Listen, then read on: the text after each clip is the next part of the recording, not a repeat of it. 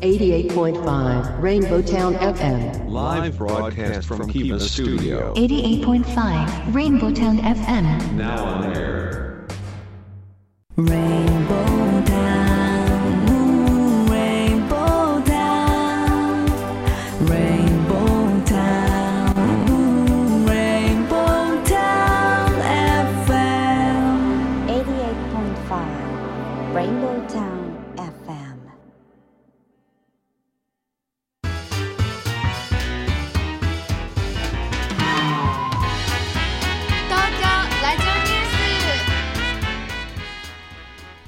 刻は14時を回りました。FM88.5MHz レインボータウン FM をお聞きの皆さんこんにちは。そしてパソコンやスマートフォンを使ってサイマルラジオやリッスンラジオでお聞きの皆さんもポッドキャストでお聞きの皆さんもこんにちは。東京ラジオニュースメインキャスターの松ピーこと松本哲弘です。レインボータウン FM 東京ラジオニュース。この番組は毎週火曜日に個性あふれるコメンテーターとニューノーマル時代の気になる話題を独自の目線で語るニュース解説番組です。番組コメンテーターはライブ配信サービスアミーダ代表阿南秀樹さんこと DJ ジェットさんです。よろしくお願いします。よろしくお願いします。さあジェットさん今日は8月31日はい。ですよ、ね。8月も末日ですねいやうーん終わってしまいますね、夏も。夏も終わってしまいますし、はい。ねもう一つは終わってしまいましたね、えージェットさんのお引っ越しあ、もお引っ越しね。うんいやー、本当にありがとうございました。あのーこれでねはい。晴れてはい2拠点生活、そうですね。平塚と都心をね、はい行き来するというのがもう始まったんですよね。もう始まりました。うん今日はちょっと東京に泊まってるんですけど。じゃあ東京ではちょっとホテルビジネスホテルとかホテル。暮らし、そうですね。ちなみに聞いていいですか、はい。一泊おいくら万円ぐらいするん一ですか？泊ね、今日泊まったとこはね、えー朝モーニングのバイビュッフェ、うん。バイえービュッフェ付うんきで、うんうんえー4200円。はあ都心でしょ？都心です。ですよね。もうかいそうですね、会社のすぐ近くで。うわー。ね哲さんのとこねいい場所にありますからね。東京タワーの近くですもんね、家賃の日割り計算より安いです。い やあの引っ越したと引っ越す前のですね。東京の家賃の日割り計算より安い。ね東京のね、そのど真ん中のビジネスホテルがね、うん。一食朝食ビュッフェ付きではい。4000円台とは。はい。ねだんだんね探せばね3000円台もね今最近あるとかですからね。はいすごい綺麗なホテルでしたね。ね。もうこれ考えるとね、うん。もう本当にこうジェットさんのようなね、えー生活スタイル、ラうん。イフスタイル、ね、送る方も増えてくるんじゃないですかね。はい。さあ、まあ、さてちょっとね、話戻その、はい。お引っ越し、お引っ越し。いや、そのね、その平塚、ジェットさんのね、生まれ育ったところが、はい。どんなところなのかと、まあそういう興味もありましたし、はい。えーもう一つね、うん。あのーちょっとね、いいね、はい。お寺さんがね、うん。近くにありまして、はいはい。でしばらくちょっとコロナで、うん。お参りもできてなかったので、はい。せっかくだったら、ね、そのジェットさんのお近くね、うん。えーなんですけど、まあ、そこにもお参りしたいなと思ってはい。きましたよね。来ましたね。えー平塚と東京神楽坂を、はい。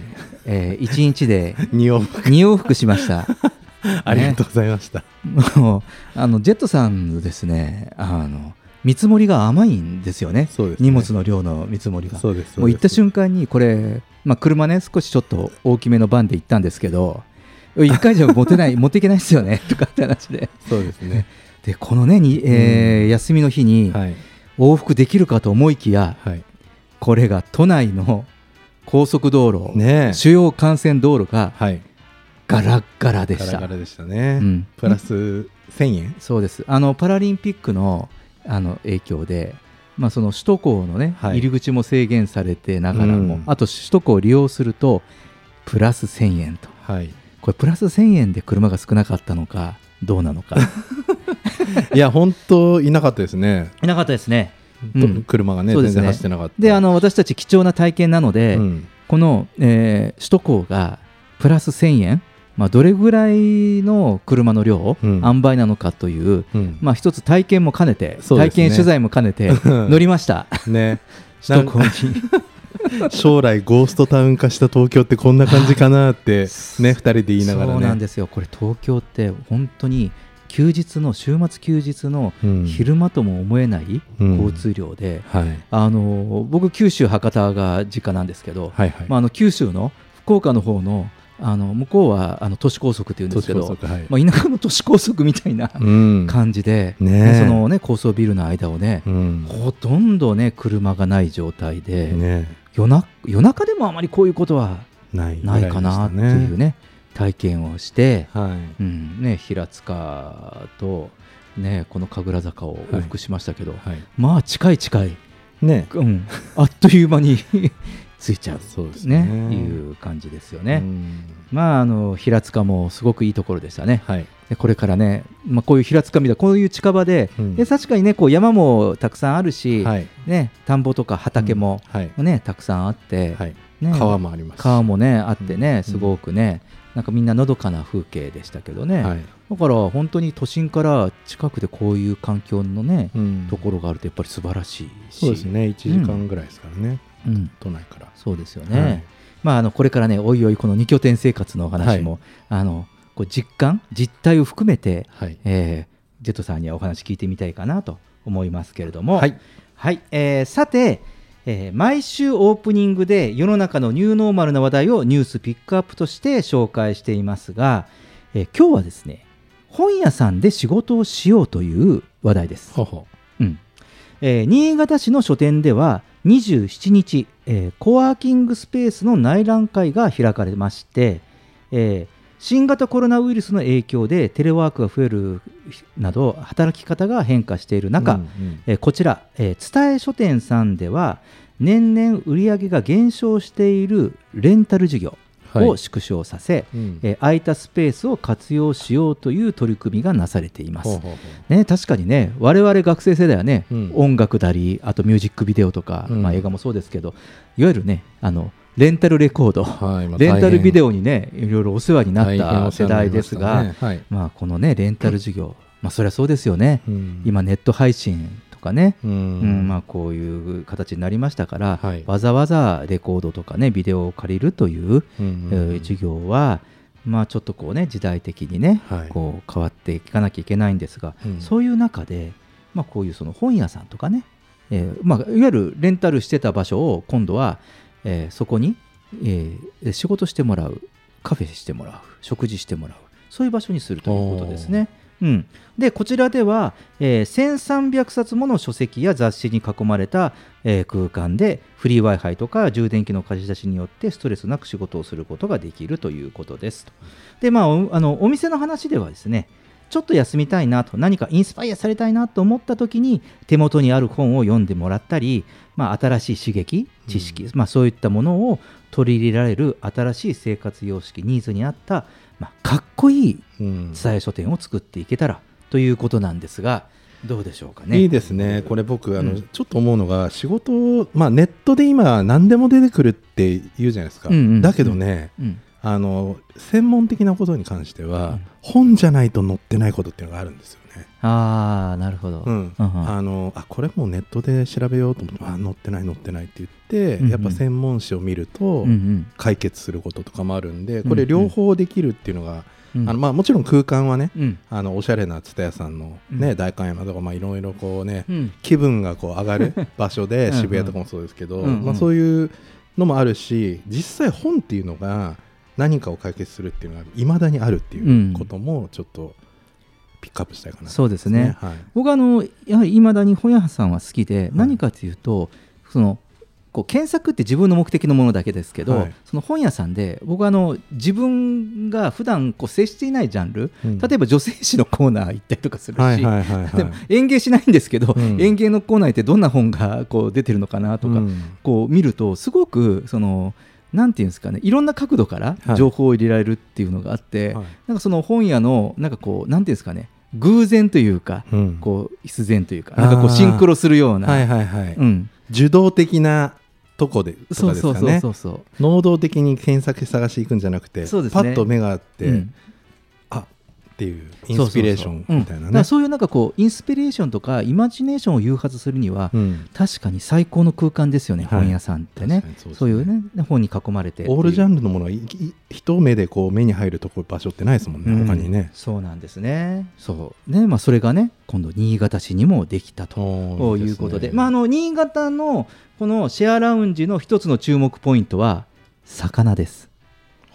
はまあ、新潟ね日本海ですから魚、まあ、当然美味しいですよね。はい。はい、でこちらは、えー地元の魚屋さんがフィッシュバーガー専門店をこのシェアラウンジのところに初出店と。あそういうことか、うん、その名もえー魚のバーガーと。いいですか？もうこれあの食べたくなりますよカニ味噌バターのカニコロッケバーガーとか ダブルサーモンアボカドバーガーなどを用意しているということなんではい。これ食べに行くだけでも行ってみたいないという新潟に行ってみたいという気もしますけれども、はい。まあ、あの先ほどねジェットさんも話していただきましたけどその蔦屋さんのシェアラウンジっていうのはあのすごくいいんですよね。うん。そのデザインとかあと家具がこう結構シックでこだわりがあったりとかしまして、落ち着く空間ですね。うん。はい、あの我々もあの番組の企画会議とかに あの渋谷の、ねえースクランブルスクエアの中にある、うん。ね、シェアラウンジさん時折利用させていただいてますよね。はい。もうすごく居心地良くないですか、いやーすごいですね、うん。ね。うん。いい飲み物もあるしね。そう。であのやはりその本に本棚がたくさんあって、うん。あの囲まれたところがとってもなんかすごくいいなんかクリエイティブを刺激する感じはい。の空間じゃないですか。うん。うんそうですよね、えーなので、まあ、あのこういう、ね、場所なんですけどね、ちょっとね、我々がね、おすすめしたいところがあのいくつかありましてですね、はいはい。飲み物が高級品ばっかりです。うん。これあの、そうだった。ね、ホテルで出るクラスのオレンジジュースとか、うん。アップルジュースが出てきますし、うん。あのこれ、ビールサーバーかなと思ったら、なんとそのサーバーから、あのあのこうアイスコーーヒーが出てきて、あの泡立つアイスコーヒー、ナイトロって言うんですけどね、あれ美味しかった、うんそれと、あと、ナッツ、ね。えー健康に体にいいですからね、いろんな種類の、えーナッツ類とかが食べ放題と。ありがたい。はい、ナッツはありがたいです。そうですね。はい。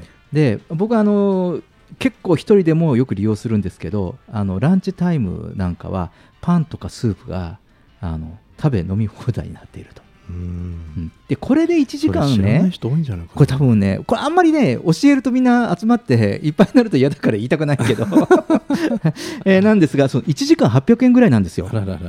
あの全部ついてましてね今はい。みたいなサービスが、らはい。うん、なので、まあ、そういうのもあって我々はね番組の企画会議なんかで使ってますけれどもね、はいはい。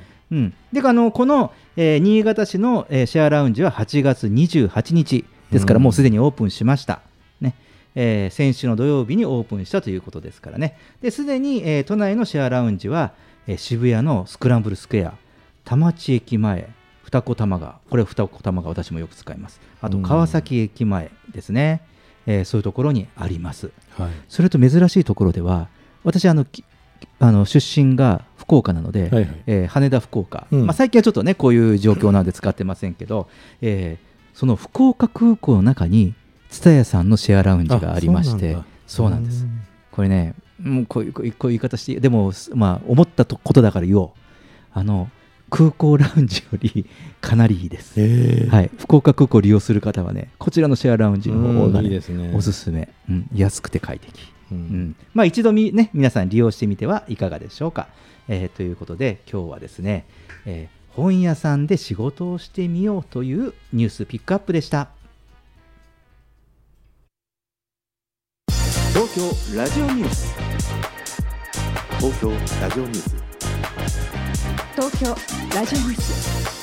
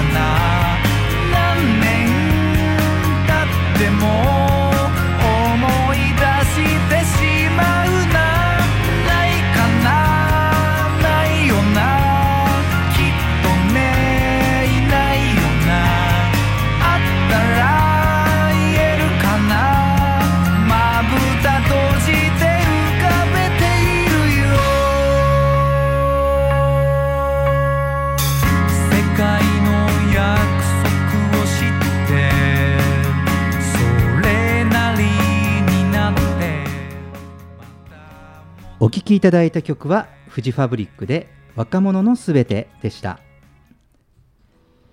レインボータウン FM 東京ラジオニュース。今日のニューステーマは世界中の水問題を個人レベルで解決するです。コメンテーターはライブ配信サービスアミーダ代表の阿南秀樹さんことジェットさんです。よろしくお願いします。よろしくお願いします。さあ今日ははい。水問題です水問題来ましたね。水問題ね、うん。でちょっとあの東京ラジオニュース、はい。東京がついてますけどちょっとスケール広げてみました、うん。えー世界中の世界中の。水問題、うん。うんですね。えー一つ、えーまあ、2013年のフィリピン台風とか、まあ、今、日本もね、えー台風、まあ、これからもちょっと今、小休止してますけど、またね、今年は台風がすごく多いとも言われてますが、はい。あと、えーまあ、2016年4月、まあ、熊本地震、うん。えーまあ、東北の震災も当然ながらありましたけれども、えーその中でですね、えー自治体に導入した、えー支援物、支援品の中には浄水器もあったんですね。ほううん、なるでこれはあのどういうことかというと、うん。えー台風とか水害で水が汚れて飲料水の確保は困難になるということなんですよ。ああなるほど、うん、だから水がたくさん出るから水は大丈夫だろうと思いがちでしょ、はいはい。なんかその少なからずうん。もそのダムに、うん。あの貯水がたまるからってなるんですけど、でもあの確かに熱海の,、うん。あの土砂災害も同じですよね、はい。あれでダーッと流れることで結局ねもうほら上うん、上下水道がぐちゃぐちゃになっちゃいますよね。うん。当然ながら下水も上がってきますしね。うん。うん、でいろいろ、ね、先日もいろいろ上水道の水道管のニュースとかありましたよね、はいそこにね。ね。えーいろいろあの土砂がうん。混入してしまって上水道が使えなくなったりとか、はい。やはりまあそういうことがありますので、まあ、こういった、まあ、雨風のね、えー災害についてもやはりこのこういう飲料水、うん。その水の問題っていうのは出てくるとはい。いうところらしいです。なるほど、うん、でそして、えーここにですね、はい。えーワイズグローバルビジョンという会社がありまして、はい。えー小型の海水淡水化装置、うん、水シリーズ。この水というのが MYZ と書いて水とうんうん 書くんですが、す MYZ シリーズ、ねえー水シリーズをはじめ、はい。えー水に関する製品を開発している企業があるんですね。はい。えーこちら、えー大手企業が建造する海水淡水化プラントでは、えーインフラ整備が行き届かず個人レベルでの水環境につながっていないケースがありますが、えーこの会社の小型の海水淡水化装置はそれらの問題を解決していますということで、まあ、名前の通りですね海水を真水に変える装置なんですけれども、うん。えーまあ、淡水単にですね、えー浄水器メーカーというわけではなくて、うん。その水のスモールインフラ構築、ねえーこういうことをを考える、まあ、企業がありましてですね。なるほど。うん。僕も昔あの昔っていうかあの震災の後、うん。えっ、と宮城のあーの行きましたよね。はいキボッチャっていうその、うん。まあ施設うん。に行ったんですけどそこでまあ災害のまあなんていうんですかね、えー時にまあマンホールでトイレ代わりにしたりとか、うんうん。水も再利用できるようにする浄浄水器というか、うんうんえー泥水とかを、うん。えー淡水にするなんかスーツケースぐらいのやつとか、うんそういうのを体験して飲んでみたら全然普通のお水だったりってあったんですけど、うんうん。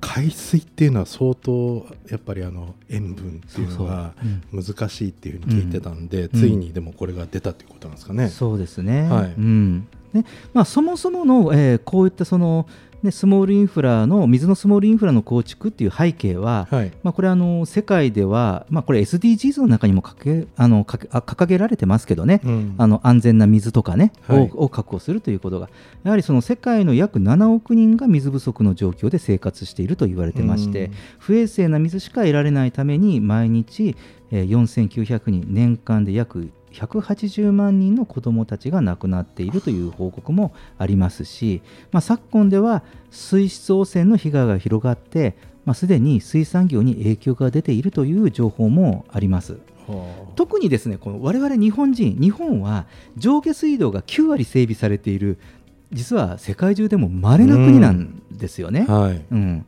先進国の中でも超稀な国なので、うん。その水の確保に対する危機感というのがなかなか言われても実感が伴わないと言いますか。そうですね、ん。子供の頃からね水道ひねったら普通にそうそう普通に出る。る水が出てきますしね、うん、そうなんでですね。なので、まあ、こういったその世界とかこの地球レベルの課題の認識が薄いっていうのがちょっと現状かな確かと、に確かに、うん思います。うん。でそしてあの少しこの、えー小型の海水淡水化装置について話をしますと、えー大手メーカーのものではこの、えー海水淡水化装置のプラントの建設に多額の費用がかかるのが現状で、うん。やはり何億とか何十億かかるそです。そうりゃそうですよね、うんでまたその作った水を自治体とか最終的には個人に出すが、えーそれまで、えーまあ、配給する今度コストがかかるわけですよね、じゃあそのパイプラインで運ぶのか、何かしらトラックとかでなんかボトルに詰めて輸送するのかってなると、はい。はいはいうん、かかってくるわけですね。うん。だから結局これって、まあ、その水は作れる技術が大型でできるのはいいけれども、うん。結局こう水をデリバリーするところが今までのモデルでやってしまうわけですね。うんうんうん。でちょっとこれってなかなか厳しくてですね、うん。あの人のコストもそうですし、まあやはり、か単純に考えて普通の水より高くなりますよね。そうそう結局コストが高くなるわけでどんどんそれ分ね、ええ。なので、えーこれが、えー小型ですとコストが安いので個人とかコミュニティとか自治体単位で水が賄えるということになるわけです。ううん。ん。でまあ、いわゆるその水の供給を自営するという考え方、うん。うん、ですね、まあ、それを、まあ、装置を開発し提唱していくということなんですが、まあ、こういう考え方が、まあ、世界中の水問題を個人レベルから解決していくということにまあつながっていくわけですが、まあ、具体的にそんなことができるのかとうん。いうことでそれを実現したのがこの日本のベンチャー企業日本の技術なんですね。ワイズグローバルビジョンということです。うんで、えーこれまでほとんどが大型だった淡水淡水化装置を小型化することに成功しまして、えー持ち運びも可能で場所にも困らず小型の船舶でもスペースを取ることなく海水で搭載できる。ということはだから、えー海洋で航行しながらその海水を水に変えて、水にできる。え飲用にできる。これすごいですよね。すごいですね。うん。ねえーこの、えー海水、えー淡水化装置とか浄水器、えーこちらは土木建設現場船舶。あとはやはり防災用として水道のない現場で大活躍しているということなんですね。ですね。うん。でまあ、あのここですね。あのちょっといろんな、えー商品もありますが、うんまあ、一つお知らせね。で具体的にどんなことでどんなもので解決しているかというお話をしてみたいんですが、はい。まあ、1曲ちょっとここで曲を挟んでその後その製品の話に行きましょう、はい。えー曲は「愛子で花火」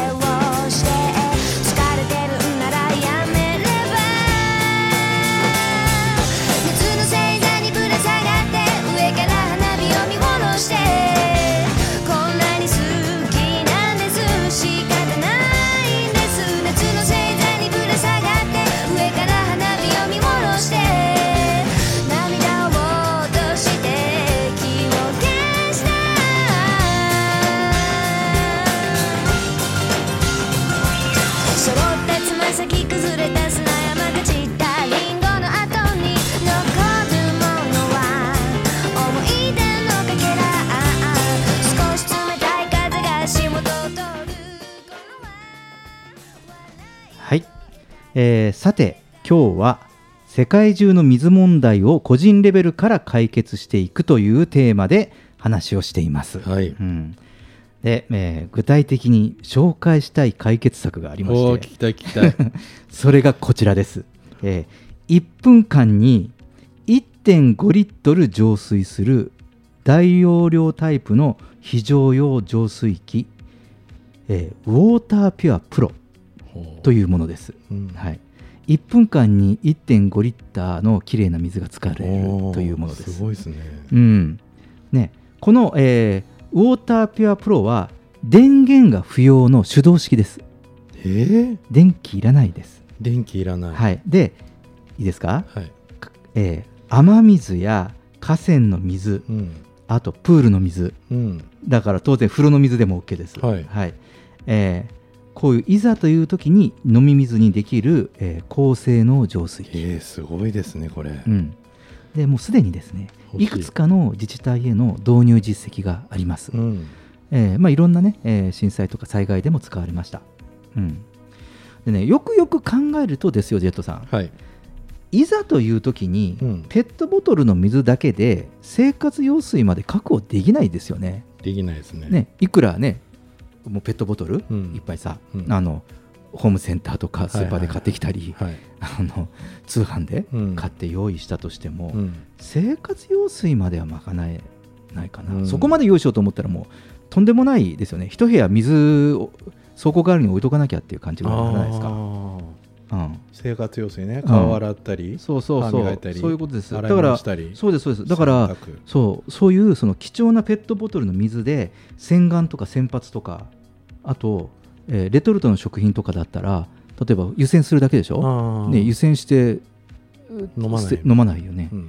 だからそういうのにその調理で使えるかっていう話ですよね。うん、でそそうです。使えないです。でそれとその実際にこういうその水道があがやられて復旧した後のその水道水っていうのは、うん。その止めてる期間が長ければ長いだけその菌とかサビの発生の問題で,、すね。すぐには使えないというふうに言われてるうん。ん茶色い水が出ちゃったそうそうねそうです。うん、なので、ねまあ、そういうその現実線を考えるとそういうふうに思えるんですが、うん。どう思います？いやないですよーね。夢のようなうん、商品ですね。ですよね、はい。そうです。で。でもやはり気になるのが、えー金額じゃないですか？そうですねで気になるのは金額ですが、うん。言いますよ、はい。なんかこうこれニュース解説じゃなくて下手な通販番組になってきた気配もありますけど。あ全く何もいただいてませんからね僕らあのこの会社何の CM でも何の CM も、えーやってるわけではありませんから、はい。えーニュース番組ですもんね。はい、はい。あの 気になるのは価格なんです、はい。この価格が、はい。えー、7万6780円、おおうん、7万6780円で、はい。えーこの、えー、と浄水器ははい。購入できるんですよ。すごいですね。これ個人でも買えるレベルですよね。それとか、ね。うん例えばうん。そのじゃあマンションに何台とかさ、ね、だってできますよ。1分で。1分でだって1分間で1.5リッター水が作れますからね。1.5リットルでしょうん。うん。1分間に1.5リットルずっと飲飲めないもんな。うん。そうですよね。うん。変な話お風呂でお風呂で使った水も、うん。この浄水器通してもう一回再利用で飲用水として使えるということですよ。あそうですね。うん、確かに。すすごいことですね。うん。うん、なので、まあ、こういうね、えーとまあ、これで家族の命が守れるのであれば、うん。僕はあのもうなんか激安というふうに個人的には思いましたが、激安うん、なので、まあ、一つ提案はこの防災備蓄の一つにうん。この高性能の浄水器の備蓄もぜひお勧めしたいかなと思った次第です。まあ、これをね話を聞いて取材をしてて思ったのは、うん。だからその、まあ、個人で買う人もいるだろうし、はい。えーいろんなグループコミュニティ、うん。えーとかで買うこともあるでしょうし、うん。ねまあ、ご近所さん仲良かったらそこで1台、うんねもうちょっと町内とか、ねそこであの備蓄するっていうこともできるんじゃないかな、うん。と思うんですよね。20, うん。20件ぐらいで買えばね、3000いくらでねそうですね。買えちゃいますね、うん、そうでしょう。うん。だからそうすると、ね、こういう水を確保することが自分たちでできたということ。確かに。ですよね。うん。でまあ、この、えー高性能浄水器ウォーターピュアプロなんですが、えーこちらは、えー受注生産ということですので、うん。まあ、気になる方はですね、えーワイズグローバルビジョンさんに問い合わせてみてはいかがでしょうか？受注生産でこの値段なんですかそうです。すごいですねこれ。そう。どれだけ社会貢献企業なのよって僕はあの、ちょっと取材を通して思ったんですけれども、うん確かに、うん。ね、ぜひまあこういうねしかも日本の技術ですしね、うん。こういう日本の技術で世界にこういうのがいけるってことはほら汚い水ね泥水とかを飲んでる国とかやっぱりそういうね海外にはやっぱそういう貧困問題とかあるじゃないですか。だからそういうところにもぜひね供給したいし、ね。余裕があるところはやっぱりそういうのを買って支援物にするとかね。ね。うん、だからそういうこともあこれ早速やろう、うん、なんかできるんじゃないかなと思って、もう少し話を進めてみようかなと思っています。はい。はい、えージェットさん、ここまでありがとうございました。レインボータウン FM 東京ラジオニュース、今日のテーマは、世界中の水問題を個人レベルから解決していくでした。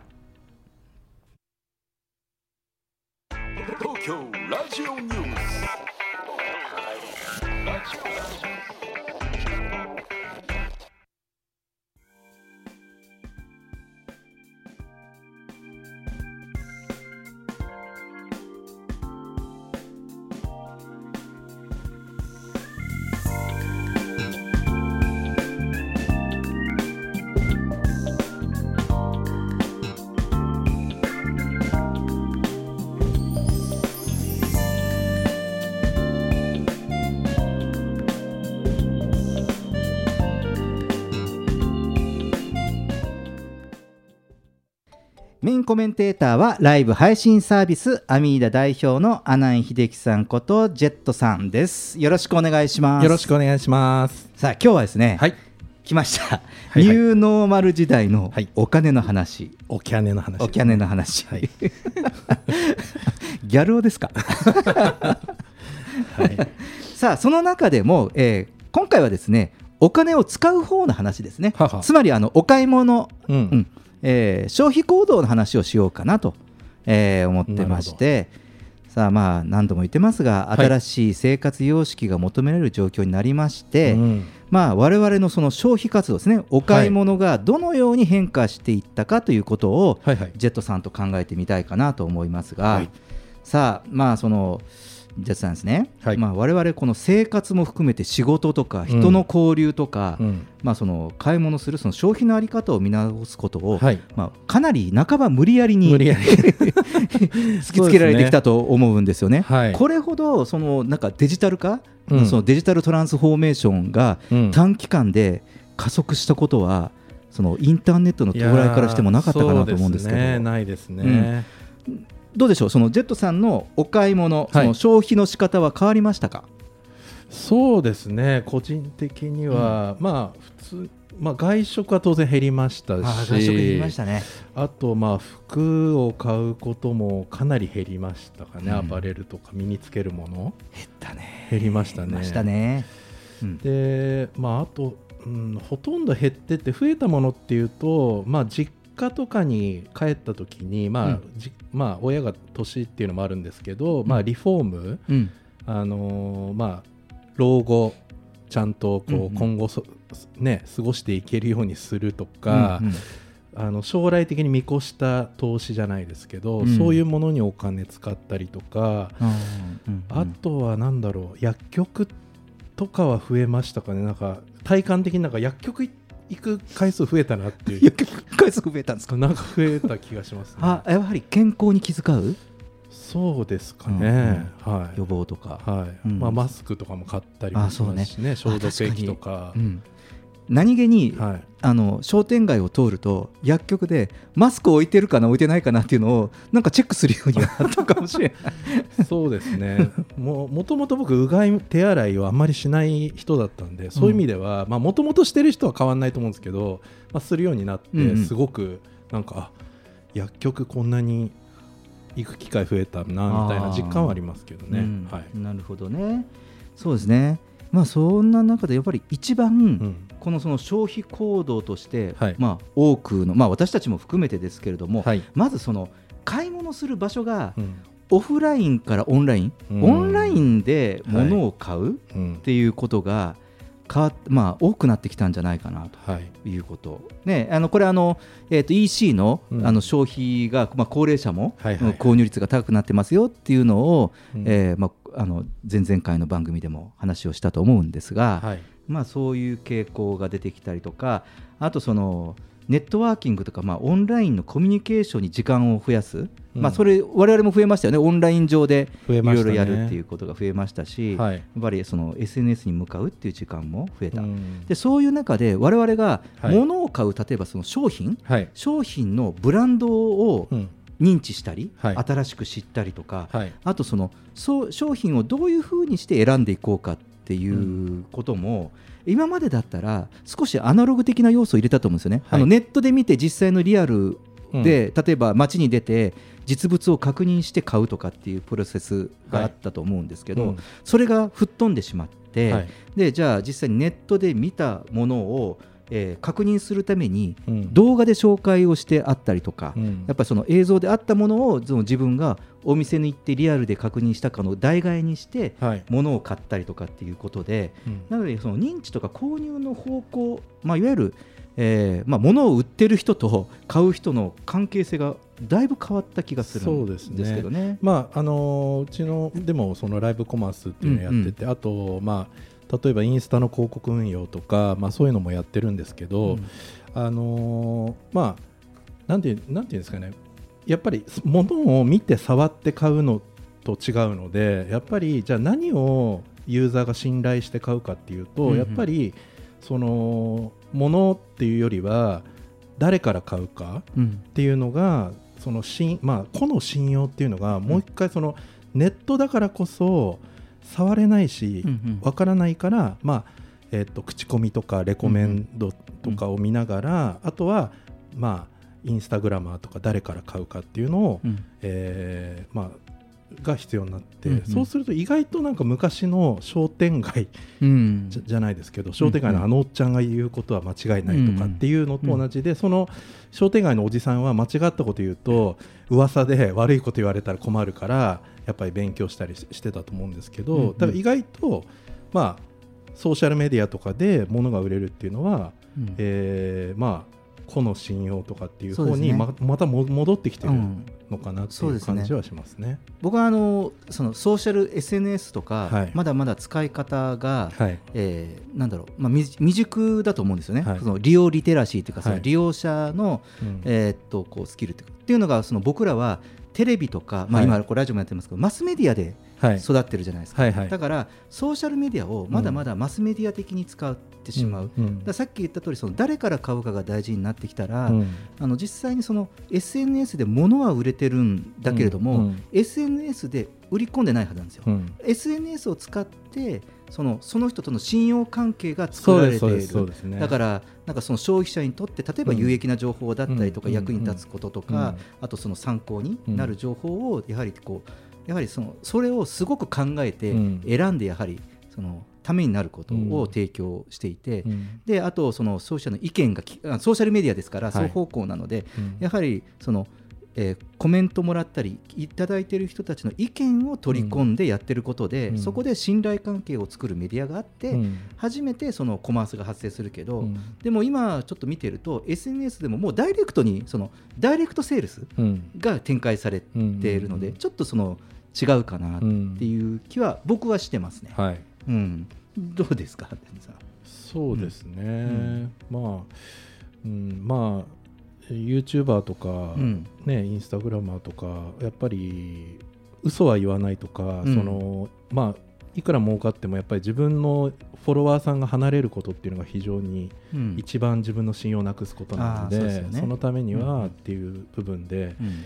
えーまあこの信用の時代だなっていう気はしてますね。でかつそれが多分誇張？うん。古代誇張しないとこなんでしょうね。そうですね。だから、うん。まあ CM の時代大きいマスの時代から、まあこの信用の時代っていうところに来てるかなっていう実感はあります、そうですよね。だからやっぱ個人の発信とかでもどうしてもこうこう自分をこう高くよく見せようとかってするところは、はい。多分次、まあ、SNS のうん。次の世代的にはやはりそこは淘汰されていくそうですね淘汰されていくなっていうふうに、そうですね、うん、僕は思いますね。はい。うん、さあさあ、えー、とそれとですね、はい。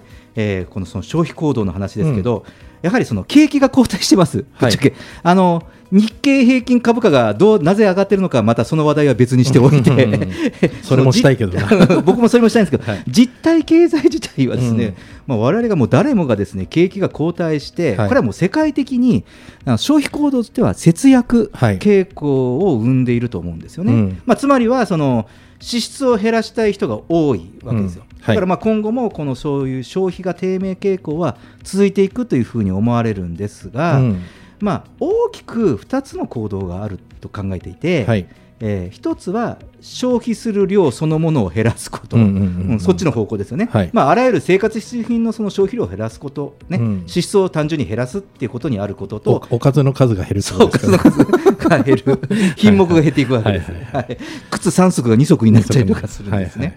はいで、え2つ目はその不要不急の嗜好品に対する支出が、うん。えー減っていくということ、うん。これは、まあ、アパレルとかジュエリーとか時計とか、はい。うん、がそういうのが主な対象になっていくんじゃないかなというふうに思いますけど。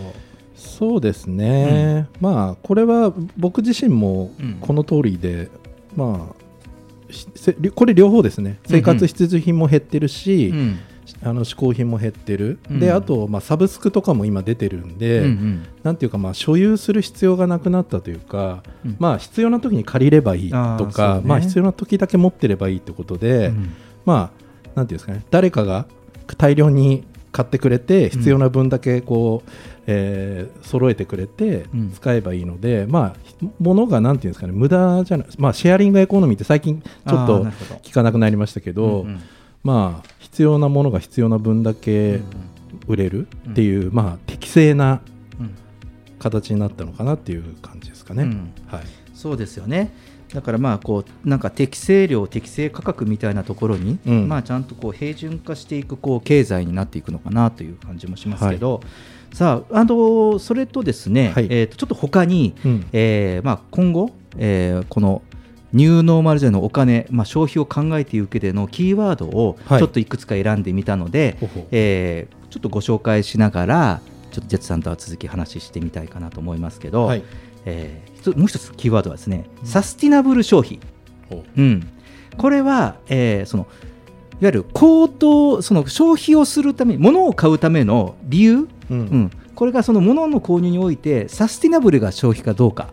はいで、まあ、そのサスティナブルという意味合いはですね例えばまあその環境問題への影響これを買うことで環境にいいんですっていうことだったり、うん。その地域の社会の貢献になりますとか、ね、その地域経済への貢献になりますといったようなそういうことををその購入の目的に含めた消費うん。になっているその多面的な消費ですね。これがいるからっていうことだけではなくて、うん。合わせて、えーそこも含めたというその多面的な消費っていうのがあのこれからニューノーマル時代のその消費行動の中では、えー大事になってくるのかなということで一つ挙げましたけど、はい。うん、どうでしょうね。そうですね、まあすごくこれを意識してるかっていうと知うんってないかもしれないけど、うん。買ってるものを振り返るとうん。意外とそうだったりするかもしれないですね。なるほどね、はい。そう。だからそこはあのある意味高品質とか、まあ、その品質がよくってっていうものを買う理由が、はい。そこにもつながっているということだとはい。あくまでもやはりそのいらないものを買うというわけではなくてね、うんうんうんあのバランスだと思います、この多面性は。はい。で、えーもう一つはもう、これはもう、Z さんにあえて聞きたい、はい。もうスマートフォンで何でも売れる時代、うん。そうですね、うん。もうパソコン、PC じゃなくてもうスマートフォンですね、うん。うん。で買う。で、しかもこれがラグジュアリーな商品、例えばはい。家具とか車とか、うん。まあ、下手したらもう住宅までもはい。スマートフォン経由で、うん。えー買われるというね、こういうのがまあ特徴的な変化なのかなまあこれは多分10年前とかうん。15年前とかってまだやっぱりネットの情報が信用度うん。っていうのがこれ信用できなかったと思うんですよあーうんうんね。うん。それがやっぱりそういうものが淘汰されていって、うんうん。まあ使う方もリテラシーが上がって売る方もそんなあのなんかあのちゃんと説明してお客さんに理解得られないものは売れないってことが分かってきて、うん。ちゃんとそのみんなに評価してもらうように、うん。まあ、変わっていったことがやっぱりうん。増えていったり、色味の違いとかって多分昔こう全然違う色が ねこれずっとこれ続けてたら多分そういうものって売れないと思うんですけど、うん。まあ、そういうところはどんどん徐々に改善されてきたのかなっていう気がしあまーそうですよね。す。はい。はい、えーそしてこれさっきあの前半の方で話しましたけどソーシャルメディアがあ顧客接点の肝になってくると。はい。うん、でそのソーシャルメディアで売るっていうその短絡的な考え方ではなくて、はい。やはり人との直接の接触の機会が減ったので、うんやはりそのソーシャルメディアでの普段の付き合いとか、まあ、そういうことが、えー必要になってくるのかなと。で特にやはりもう若い世代ですね、うん。いわゆるもう Z 世代ってうん。言われる方はもうこれが当たり前になってきて平その成生まれ以降ってことそうですね、もうソーシャルメディアを介して買い物をしているという、まあ、実際、うん。実体経済もありますし、うん。まあ、そのオンライン購入におけるソーシャルメディアの存在が高まると思います。うん。うん。だからその SNS は時間の無駄とかって言ってる おじさんたちもいるんですけど、はい。多分それ言ってるとやばいなっていうのが僕の個人的な意見ではあります。そうですね、うん。はい。うん。どうですかね。まあ、はいこれはやっぱまあそのさっき言いましたけど、まあ、商店 昔の商店街にちょっと戻ってる気はしますね。そうそうはい、この人の言うことは間違いないみたいなね、そうそう。だから僕結構街の重鎮のおじさんが SNS やってくれるといいのになって そうするとほら若者とのその本当ですよね。ちゃんとね、うん。その世代を超えて、うん。いやいやこの街はなとかっていうこともうん。やってくれるといいと思うし、うん。反対に若い人はそこに長けてるわけだから、うんうん。なんかそういうあのおじさんとか、うん。まあ、年配とかねいろいろその街の長老たちを助けてくれれば、ねえ。うん、すごくいいのかなと。まあ、そのアナログ的な要素も含めてですよ。こうやって使うんだよってそうすると町内のみんなが聞くからさとかさ、うん。それなんかいいんじゃないですか、うん。ビジネスヒントじゃないですか。そうですね。うん、すごくそう思います。はい。うん。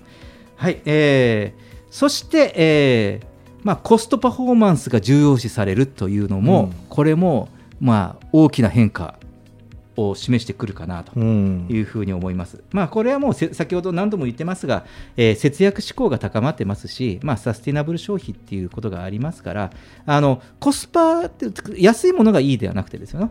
あの、うん。その価格とその品質がだから適正価格っていう言葉、うんうんなんかなんか激安とかさ、うん。格安っていうのがまあ多分、うんうんこれまでの時代よく言われてきはい。たことなんですけど、その適正価格ですと、うん。うんいうなんかそれをがちゃんと理解説得ができる商品がうん。強くなっていくんじゃないかなはい。というふうにちょっと思っています。コスパって言葉本当大好きです僕。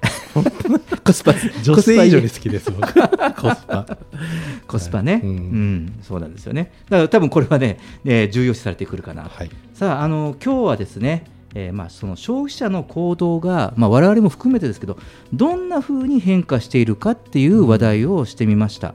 でまあ、そしてまあこの変化がですねあの、まあ、我々の今後の生活とかいろいろそのご商売、えービジネスをされている方にとってはやはりこの購買の変化に合わせて、えー、とサービスやものを販売していく必要があるのかなというふうに思います。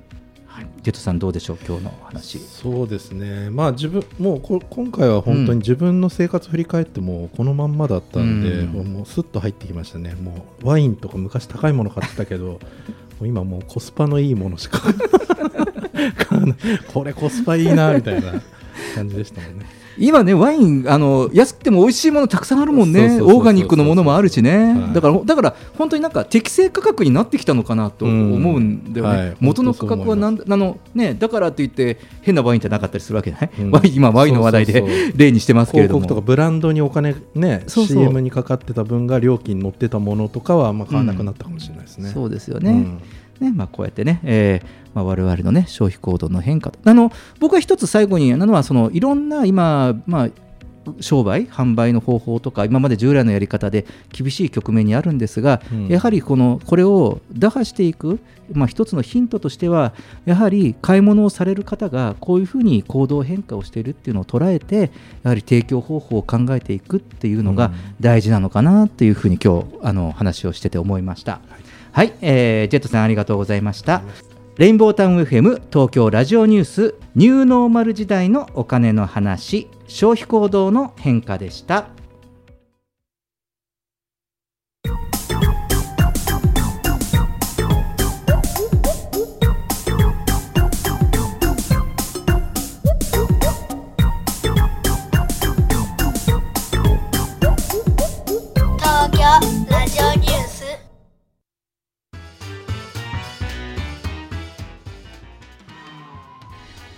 はい、もうエンディングです。ジェットさん、はい。お疲れ様でした。お疲れ様でした。いやあの僕あのコロナになりたての頃、うんえー2020年の初めの方うんですかね、うんうんあのーもうなんて言うんだろう。覚悟を決めちゃえば、うん。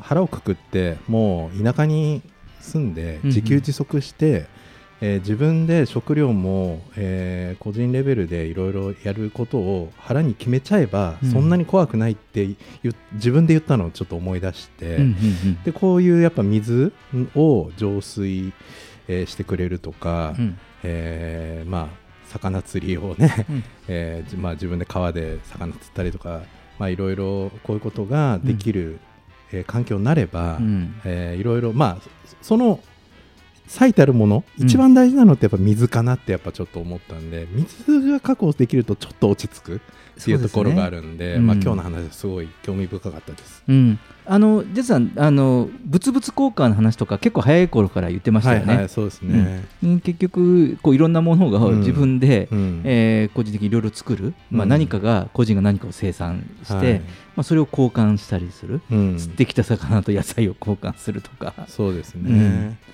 うんそうですよね、うん。だからこう社会構造も結構似たようなものもあって、はい。物々交換だけじゃなくてその仕事とかもそうかもしれないですよね、うん。あのその対価としてキャッシュだけではなくて、うん。自分は自分ができることでうん。返す、うん。まあそうあまあ、相手にとって役に立つものであればなければならないけれども、うん。なんかそういうその奉仕を奉仕で返すっていうことも、なんかそれも一つ物々交換かなと思いますしね。まあ、また改めてその社会がそういうレベルに戻ったりもするのかな、うんと思いますよね。そういう意味で自分で培ってきたそういう情報とかうん。技術とかっていうのがうん。本当に役に立つ時代に入ったのかなっていう感じもしますね。うん。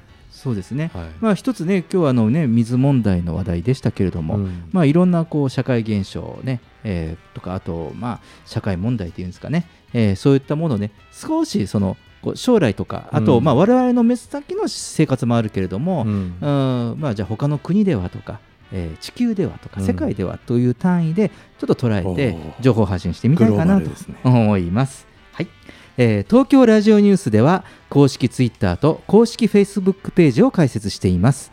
皆様からのご意見ご感想全国からの情報は「ハッシュタグ東京ラジオニュース」とつぶやいてみてください。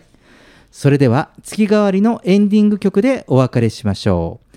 8月はかりゆし58の前川慎吾さんです。コロナ禍の中でも元気でいよう大切な人を思うそんなメッセージが歌に込められています。前川慎吾 from かりゆし58でパーティー東京ラジオニュースまた来週お会いしましょう。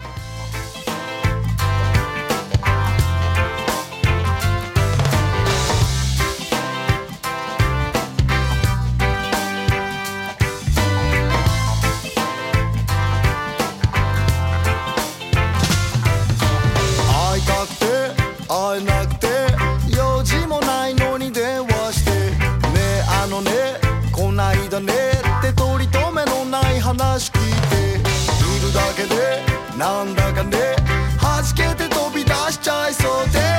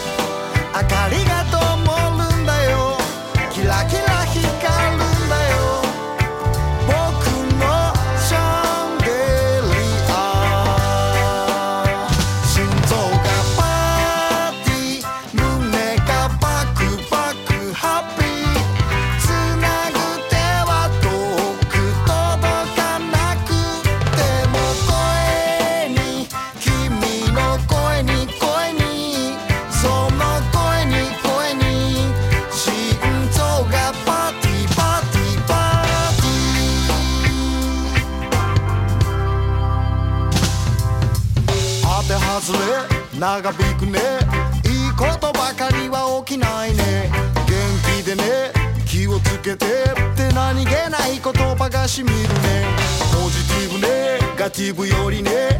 アクティブアクセク積み重ね。だってだってこんなにもう力が湧いてくんだよ。